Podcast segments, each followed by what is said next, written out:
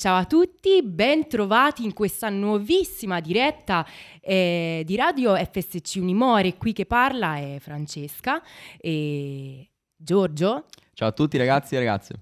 Eh, io e Giorgio di, della rubrica Moda Emersa, oggi siamo in diretta con eh, degli ospiti davvero molto speciali.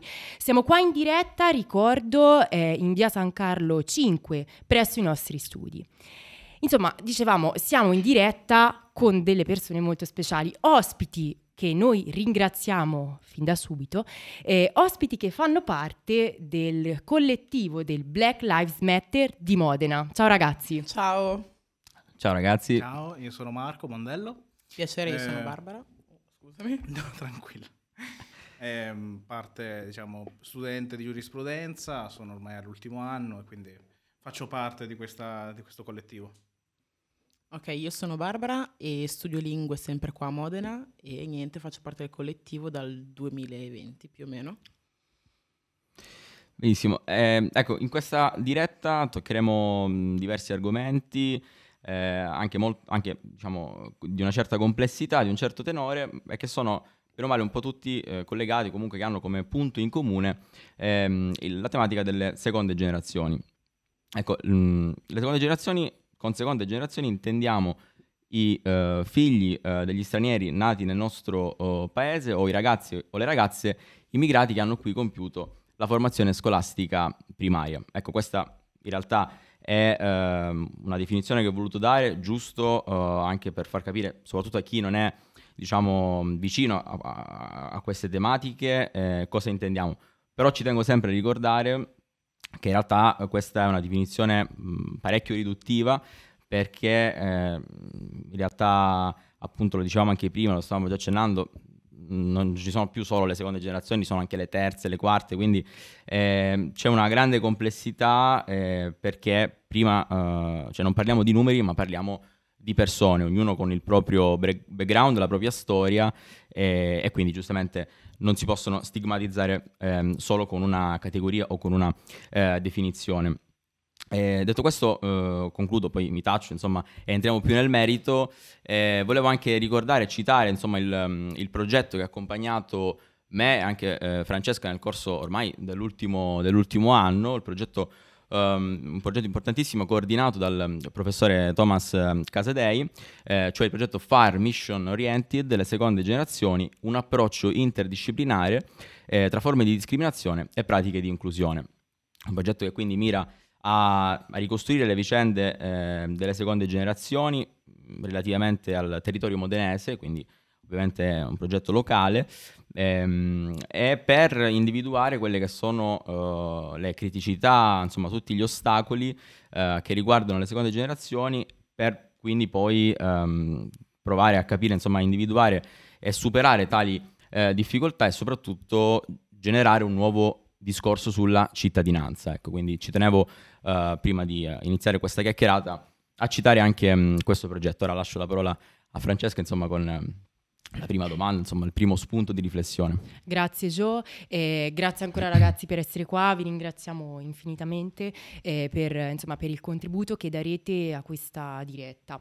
Ecco, allora, eh, come abbiamo detto prima, insomma, come ha detto Giorgio prima, eh, parleremo di discriminazione seconde generazioni, ma prima di andare a parlare di questo mi sembra logico, insomma, un pochino introdurre cosa è il Black Lives Matter di cui fate parte. Quindi ecco, ehm, vorremmo sapere cosa è, quando è nato e quali soprattutto sono i suoi valori alla base. Ok, allora, eh, intanto per Black Lives Matter si intende, la traduzione letterale è le vite dei neri contano.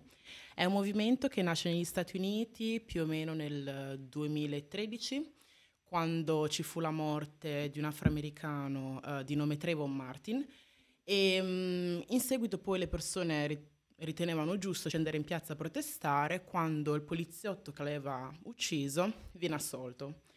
E poi negli anni seguenti comunque l'hashtag eh, diventa virale sui social, anche perché poi ovviamente dopo il primo omicidio di Trevon Martin ne susseguono molti e molti altri, no? E il BLM si identifica come movimento internazionale decentralizzato, di conseguenza non ha un nucleo preciso in una città specifica, no, è un movimento liberissimo. e, mm, e diventa molto significativa la sua presenza poi nel 2020 con l'omicidio di George Floyd a Minneapolis e um, George Floyd, il video di George Floyd è stato virale sui social, al che moltissime altre città al di fuori degli Stati Uniti um, prendono, cioè, prende piede la protesta e infatti così il BLM nel 2020 diventa praticamente il movimento più um, grande comunque nella storia dei collettivi perché riesce a toccare con le sue proteste praticamente tutti i continenti. E la stessa cosa avviene, avviene anche in Italia, dove ci sono proteste um, eh, molto più popolari della nostra, tipo a Milano e a Roma, e poi infine anche a Modena, e organizzata da due ragazze che adesso non ci sono, che però hanno creato poi il BLM, si sono attivate così nel giro di due giorni, hanno organizzato una protesta gigantesca che ha raccolto più di 200 partecipanti al Parco Ferrari durante la pandemia, mantenendo ovviamente le distanze. Certo. E, Come sempre, ovviamente. e mh, da lì poi mh, è nato questo mh, sentimento comune che ci fosse il bisogno di un collettivo anche sul nostro territorio che abbracciasse certe tematiche, no? quindi la discriminazione, uh, il femminismo, l'emarginazione, il razzismo e cose varie, anche perché poi comunque durante la protesta molte persone sono fatte avanti per um, raccontare la loro esperienza all'interno del territorio modenese o in generale in Italia e di conseguenza ci siamo sentiti comunque tutti parte di questo, di questo grande gruppo, no? E um, niente, poi dal 2021 abbiamo iniziato a fare cose molto più attive sul territorio, il tutto, na- il tuo partito più con... Um, un, un evento sempre al Parco Ferrari, era il Generazione Festival. Ah, sì. Era, esatto, era un festival che comunque in cui c'erano tanti, cioè vari eventi tea- teatrali, musicali, così, e ci avevano chiamati e noi siamo andati lì a parlare di femminismo nero con un format che si chiamava Voci dal buio, perché andava a sottolineare come le esperienze che noi stavamo comunque presentando uh, derivassero da persone che spesso sentivano parte di, mh, mm, del buio comunque, no? quindi di una parte della società che non veniva mai ascoltata. E da lì poi abbiamo avuto contatti con uh, l'Unimore, professore Casadei, sì. e in più um, anche con uh, l'Istituto Professionale Corni, dove abbiamo fatto un primo intervento eh, sulla discriminazione in generale, non basata su genere né niente, proprio discriminazione um, razziale, e ehm, in queste due classi dove i professori sentivano il bisogno di portare un po' più di... Mm, portare alla luce certe problematiche perché vedevano che era una classe molto divisa in cui si ripetevano oh. spesso mm, comunque azioni episodi... episodi di discriminazione. Ah, però. Esatto, sì, sì, sì. Infatti abbiamo comunque trovato dei ragazzi che erano molto accoglienti a dire la verità, erano molto interessati al tema, sentivano che non se ne parlasse abbastanza nelle scuole e non sapevano neanche loro dove, um, dove esprimersi su quello che accadeva a scuola e sulla discriminazione che loro stessi sentivano, sia nei confronti co- degli altri compagni che da parte dei professori nei loro confronti. Quindi anche lì poi si è creata una situazione un po', un po particolare. Dici, sì. certo. Sì, sì, ecco, mm, quindi Ovviamente abbiamo parlato, anche se sinteticamente, visto i limiti anche mh, temporali del, eh, del, BLM in generale e, e, poi anche più specificatamente eh, relativamente a Modena. E, ehm, e, quindi hai anche parlato, uh, come tra le ultime cose, di, di, di forme di attivismo. E, ecco che questa è un'altra tematica importantissima, fra l'altro oggetto anche di, dei nostri lavori, no? di, di tesi. I nostri progetti. I nostri progetti. ecco, un esempio, mm, ritengo un esempio concreto di, mm, di attivismo, quindi empirico, eh, è proprio quello eh, che riguarda eh, l'Istituto Corni, ehm, cioè il, il progetto um, dello sportello d'ascolto che è stato proprio istituito um, all'interno dell'Istituto Corni e ritengo, mh, fra l'altro, eh, è stata mh, grandiosa l'idea di uh, collocarlo all'interno di un contesto come quello scolastico, perché penso che eh, cioè, la scuola è, è, il luogo in cui vi è quel range di età eh, che va dai eh, 13, 12, poi in base a chi ha fatto la primina, no, insomma, eh, fino ai 18, 19 e, e, sappiamo tutti che insomma è l'età dell'adolescenza in cui ovviamente ehm, anche, non essendo maturi è anche più difficile Esatto. eh, affrontare eh, autonomamente certe, certe situazioni. Quindi vi chie- insomma, chiedo come è nato questo progetto, come si è sviluppato, anche magari che tipo di, di- di esperienza è stata, insomma, sono molto curioso. Eh, questo progetto nasce con una forma di mh, attività anche, la chiamiamo intersezionale, no? Sì. Perché ha voluto collocare questa forma di sportello che nasce per mettere i ragazzi nella posizione di poter ascoltare altri ragazzi su tematiche particolarmente sensibili, vulnerabili. Quindi diciamo mh, abbiamo avuto il nostro apporto, quindi quello di, di Black Lives Matter Modena, sul fronte razzismo e discriminazione basata anche sulla religione, sul, diciamo, sul- sul fronte etnico-religioso. Dopodiché abbiamo avuto in realtà prima a livello temporale la- il supporto e l'apporto di Arcigay, quindi Sì. a livello il, il versante orientamento sessuale, identità di genere. E poi c'è stato anche l'intervento molto significativo dell'associazione ehm, Basket. Basket in Carrozzina, Ah, che invece si è occupata di portare ai ragazzi quelli che sono i dati, diciamo, i punti fondamentali dell'esperienza delle persone con disabilità. Quindi, diciamo, il progetto ha voluto prendere questi tre nuclei argomentativi e ha cercato di portarli ai ragazzi in modo tale che questi, di fronte a un loro pari, a un loro, a un loro compagno di classe, a un loro compagno di istituto, possano in un qualche modo, se non aiutarli direttamente, perché è ovvio che di fronte a problemi anche gravi, a pratiche anche gravi che possono essere discriminazioni all'interno dell'istituto, è ovvio che magari gli altri ragazzi non hanno la possibilità di agire attivamente o in maniera diretta, però possono quantomeno dare un supporto in termini di ascolto e quindi è, è un aiuto particolarmente significativo. anche penso per la semplice presenza. Cioè, Anche solo per la la, consapevolezza certo, stessa che certo, c'è. il sapere che non sei da solo. Esatto. Perché poi eh, questa credo sia un'esperienza comune a moltissimi ragazzi eh, che stanno percorrendo questa fascia d'età, no? Tra i 13 e i 18 anni c'è questo tumulto che può essere a livello identitario, può essere a livello del che cosa ne devo fare del mio futuro. E quindi sapere che c'è qualcuno che ti può ascoltare, che ti può anche dare un consiglio, che comunque ha ascoltato e ha sentito e sa nel minimo, perché poi noi abbiamo fatto un'attività di infarinatura. Ovvio che non si può scendere troppo nel dettaglio, specie perché su determinate tematiche poi mancano, diciamo, le conoscenze di base, no? Possono mancare le conoscenze di base. Certo, non... Si è fatta un'infarinatura, si è dato, diciamo, gli strumenti, quelli proprio principali, per poter ascoltare, per poter capire che, insomma, le esperienze poi delle... Certe esperienze hanno molti punti in comune. Esatto. Sì, infatti io credo che, come si diceva, insomma, l'ascolto e soprattutto la consapevolezza di essere ascoltati esatto. unisce, a parte unisce le persone, ma poi, come hai detto tu, ehm, fa capire di avere dei punti in comune con gli altri. Assolutamente sì. E mh, la collettività in questo caso credo che eh, si possa anche racchiudere un po' la diretta, cioè in una parola la diretta di oggi, nel- la col- in quella parola collettività proprio.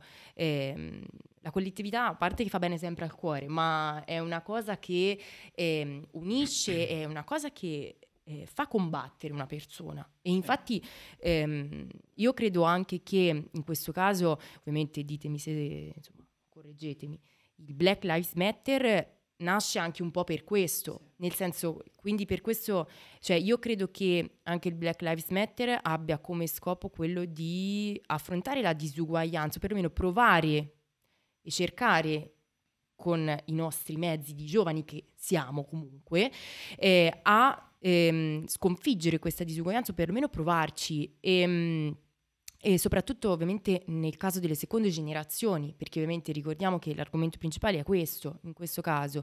Ehm, quindi, mh, insomma, eh, vi chiedo, le seconde generazioni e la discriminazione, come si affronta? Come si affronta la discriminazione? Eh, Barbara, se giusto permetti, perché giustamente questo punto si, si unisce perfettamente a quello che abbiamo detto prima, perché una un'esperienza, una parte, cioè una caratteristica peculiare dell'aver cercato di creare questo, non cercato perché l'hanno creato, dell'aver creato questo sportello al Corni è il fatto che essendo questo un istituto professionale, al suo interno, eh, soprattutto i volontari che erano lì, perché ricordiamolo, anzi non l'avevamo neanche detto, i ragazzi che hanno partecipato, che si sono formati con i nostri interventi, erano tutti volontari. Non Esatto. c'è stato nessun tipo di... Eh, No, vabbè, ma- certo. Ma la buona parte di questi ragazzi erano persone con background migratorio, immagino seconde gene- di seconda generazione. quindi eh, in quel momento proprio vedi come si unisce il tutto, quindi il, il, come cerchiamo di combattere la discriminazione? Lo facciamo con l'attivismo, lo facciamo con l'attivismo portandolo nelle scuole, portandolo non soltanto però magari alle stesse seconde generazioni, ma portandolo anche a ragazzi che magari non hanno idea di come, come siano determinate esperienze. Quindi diciamo questa diciamo, è la, una parte della nostra risposta al come combattiamo le È proprio la condivisione di, anche esatto, di esperienze, esatto. per, sì, perché come hai detto tu prima, chiaramente per contrastare anche determinati episodi, là ci vogliono anche misure, eh, si parla anche di cioè, misure legali, quindi Certo. È tutto un altro ambito, però ovviamente prima di arrivare a quello... Sì, no, si cerca sempre di non arrivare a quei punti, si cerca sempre di disinnescare all'inizio, perché determinate forme di divisione se si eliminano alla radice non portano determinate Infatti, conseguenze. Infatti il problema poi molto spesso è culturale, no? alla base, certo, prima di...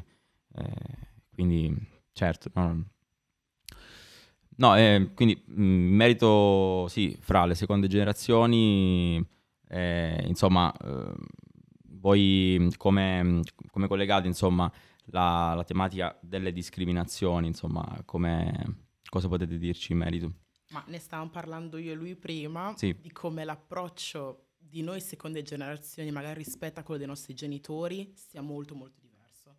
Perché certo. noi combattiamo la discriminazione, ovviamente arrabbiandoci, um, prendendo decisioni, magari anche parlando, no? condividendo le nostre esperienze, mentre i nostri genitori invece hanno più l'approccio, ok, non è il mio paese, non, non, ho il diritto di far sentire la mia voce, non ho il diritto di portare un cambiamento e richiedere il cambiamento. E ovviamente uh, cre- noi crescendo così abbiamo un attimo imparato ad un certo punto anche a subire, accettare e andare a casa, no?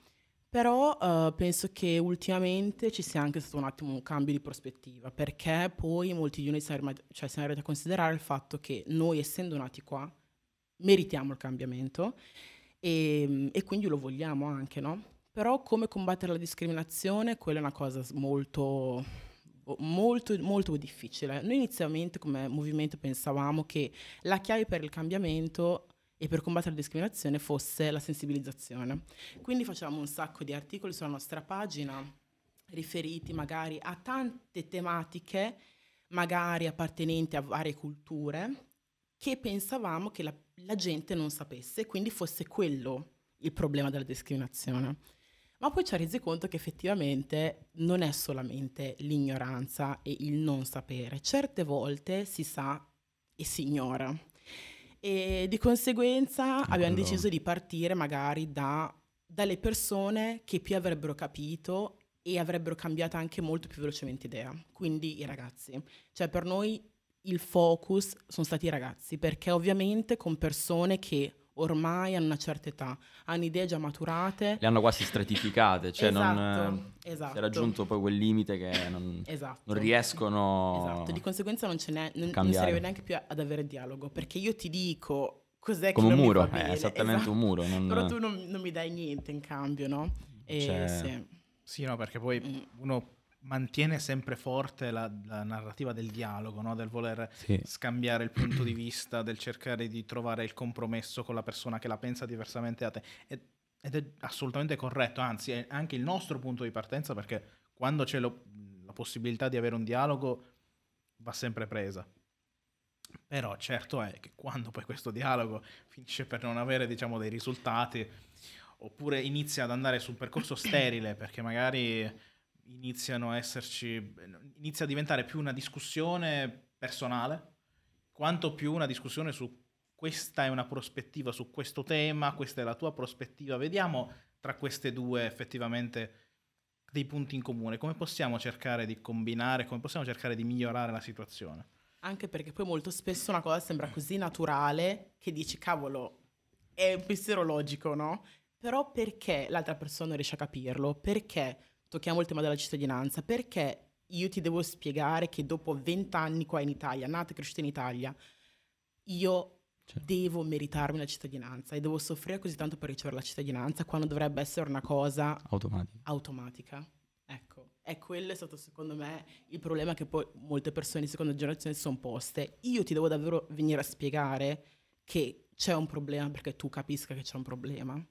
Cioè, quello. È è- sempre quella sorta di mm, mentalità del giardinetto, no? Quindi per cui... Perché il problema non ti tocca, allora non esiste.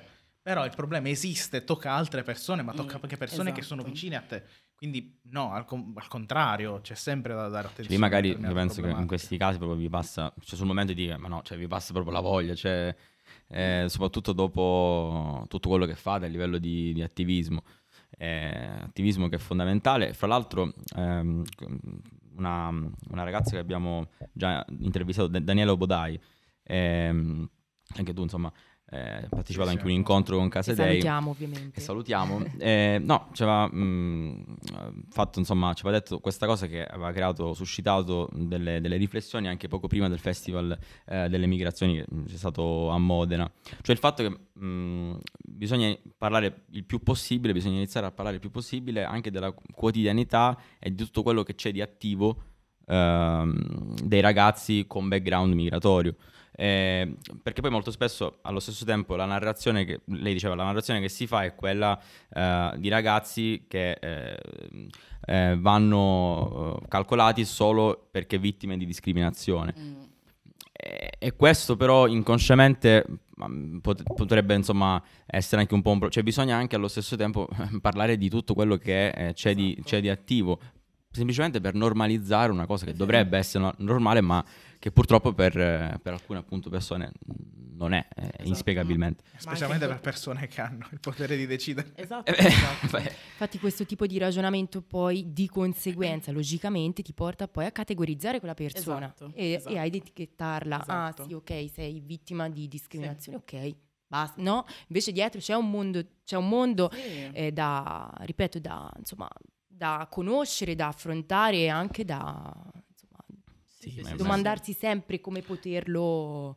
Sì, ecco. Ma infatti, ripeto, queste categorie, cioè seconda, terza generazione, ma servono più ai sociologi, servono più a chi studia da un punto di vista scientifico la tematica, magari proprio tutti i dati mh, per, poi- per venire a delle conclusioni. Serve a Ma- semplificare anche dal ragazzi, parliamo di italiani, accademico. punto. Esatto. Anche sul dibattito accademico Parliamo di ormai italiani. non si usa, Non è che... si cerca di non Esatto. usare la- Esatto. l'espressione seconda generazione perché proprio il professor Thomas, Thomas Casadei Esatto. spesso ci ripete, ci dice giustamente a ogni incontro, ogni seminario, è un'espressione che va presa con le pinze perché Esatto. schiaccia la condizione di quella persona unicamente sulla dimensione migratoria seconda Esatto. generazione che poi è anche imprecisa perché in moltissimi casi i ragazzi non conoscono l'esperienza migratoria. Quindi schiacciare la persona su quel tipo di fronte quando magari non è neanche parte della sua esperienza È vero, è illogico. eh, Insomma. Infatti ricordiamo che il professore dice sempre che è meglio utilizzare l'espressione ragazzi e ragazze con eh, background. Con background migratorio, no, no, esatto, certo. Esatto. È la cosa più...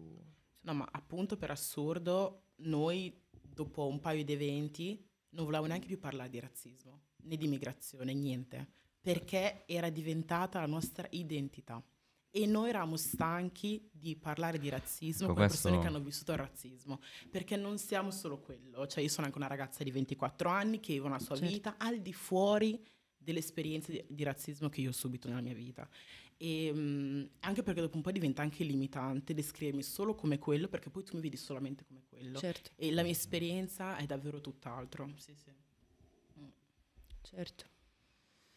Ecco, eh, però a proposito di questo, mh, volevo chiedervi diciamo, un po' una doppia domanda, nel senso, ehm, abbiamo parlato sì eh, di questa tematica, ehm, però anche, è importante anche ascoltare quelle che sono appunto le, le esperienze personali, quindi vi chiedo se eh, avete voglia di ehm, raccontarci qualcosa, perché poi c'è anche il rischio alle volte di astrarre un po' troppo l'argomento quando in realtà eh, purtroppo è una, una- è- un- una tematica reale e, e assolutamente concreta.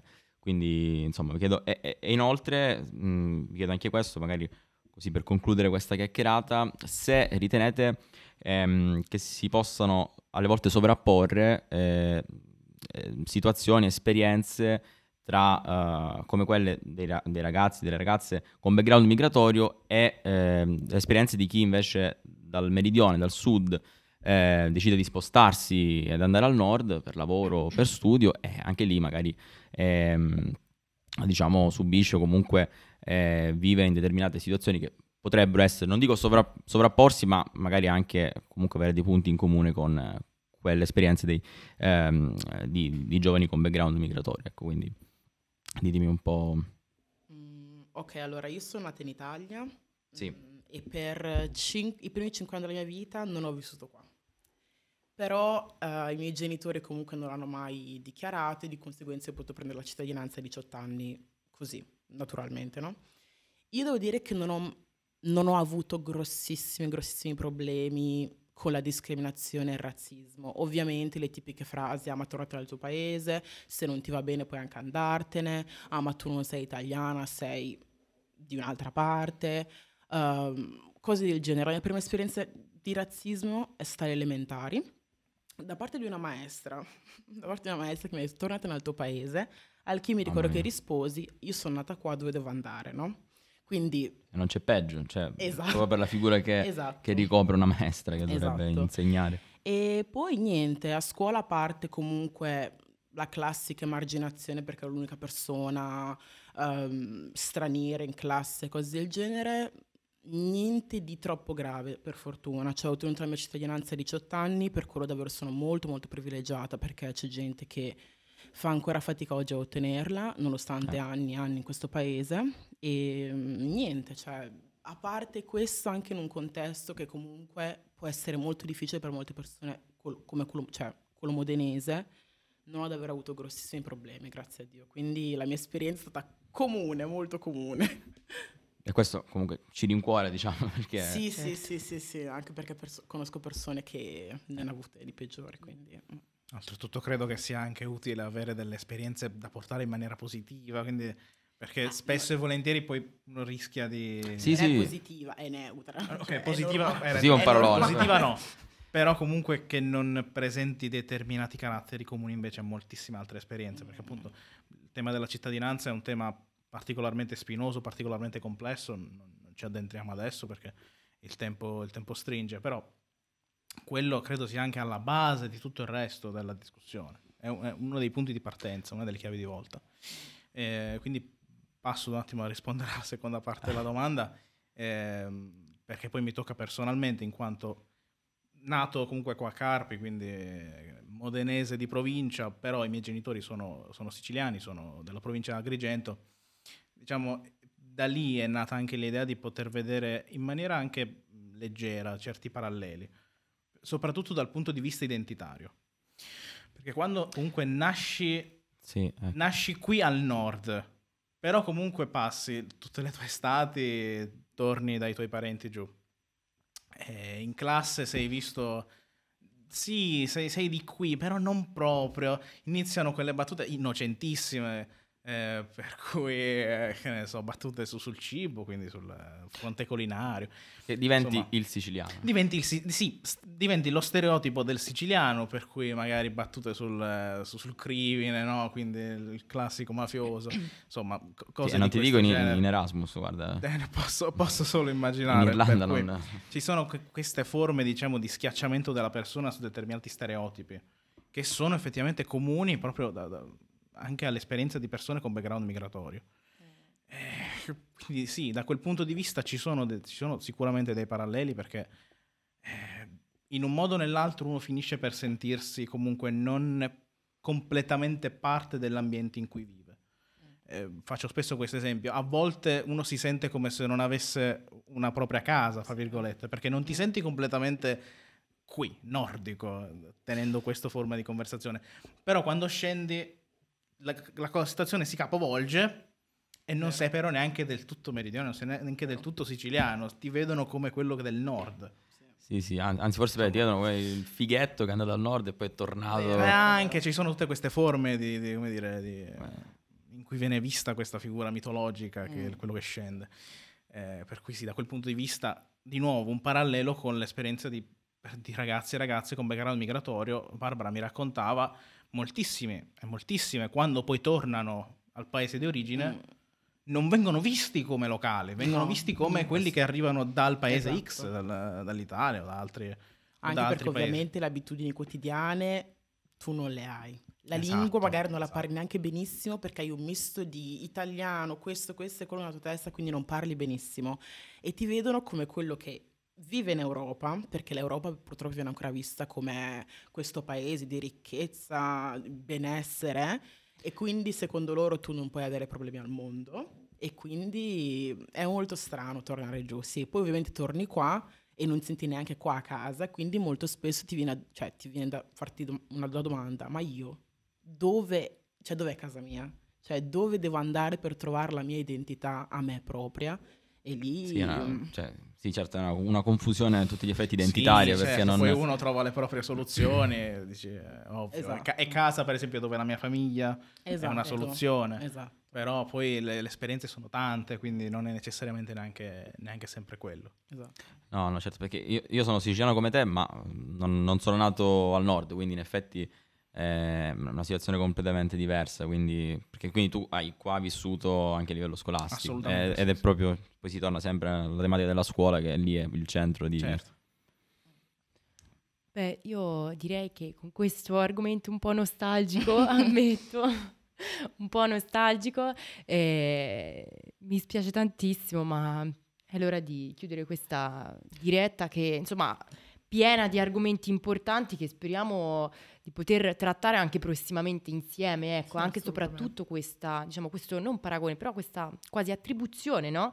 dei giovani eh, del meridione che vengono su al nord o per studiare oppure insomma per lavorare con le seconde paragonati in questo caso attribuiti alle seconde generazioni. È sicuramente un tema molto importante che ha sicuramente tantissime analogie che andranno, cioè dovrebbero essere sempre evidenziate e che ammetto io non avevo, cioè nel senso nella mia testa sì ci penso, però non so voi, ma sui libri io non ho mai trovato alcuna attribuzione o insomma No, ma Eh. perché alla fine, per esempio, ci sono anche altri temi che ovviamente to- non tocchiamo, però per esempio anche le condizioni economiche di Mm. partenza, beh, spesso e volentieri sono simili le situazioni, cioè da un contesto, lo chiamo così in maniera grezza, di povertà, si cerca di passare a un altro contesto in Sì. cui con il lavoro riuscire a migliorare Certo. la propria situazione. Sono moltissimi punti che possono essere in comune e che spesso lo sono, perché è ovvio che non sono esperienze universali o assolute, Cam- va- variano caso Certo, per caso, quindi è. l'importanza di mantenere un approccio comunque che sia in grado di mantenere l'identità dell'individuo, no? Per cui sì, ci possono essere molti, secondo noi, molti, molti punti in comune. Sì, che poi è un tema secondo me molto strano e molto locale, cioè neanche io ci avevo mai pensato prima che tu Eh, lo che- menzionassi, perché io ovviamente questa differenza io non la vedo, per me siete tutti italiani uguali, però il fatto che tra di voi Eh, no, ci sia infatti- questa divisione... Cioè, in generale, io poi non so, però negli altri paesi non, non è la stessa cosa tra sud e nord, anzi magari... eh, No, ma per- per- per esempio, da noi adesso è molto, molto, molto meno visibile. Cioè, non- è anche una, diciamo, la più classica, antica discriminazione fra meridione e settentrione non è più parte del quotidiano a livello anche, mh, diciamo, di pratiche amministrative o di pratiche private. L'antico, che ne so, il cartello non si affitta ai meridionali, no? Eh, Esistevano, c'erano queste tipi certo, di Tori- ci sono video di, di Torino, di Milano, dove Esattamente, esatto. affittavano in- veramente in buchi di due metri quadri anche. eh, cioè- E, per- e qui vedi di nuovo il parallelo, come oggi vengono date le abitazioni, un altro problema, quello dell'alloggio, a persone migranti. Mm. Certo.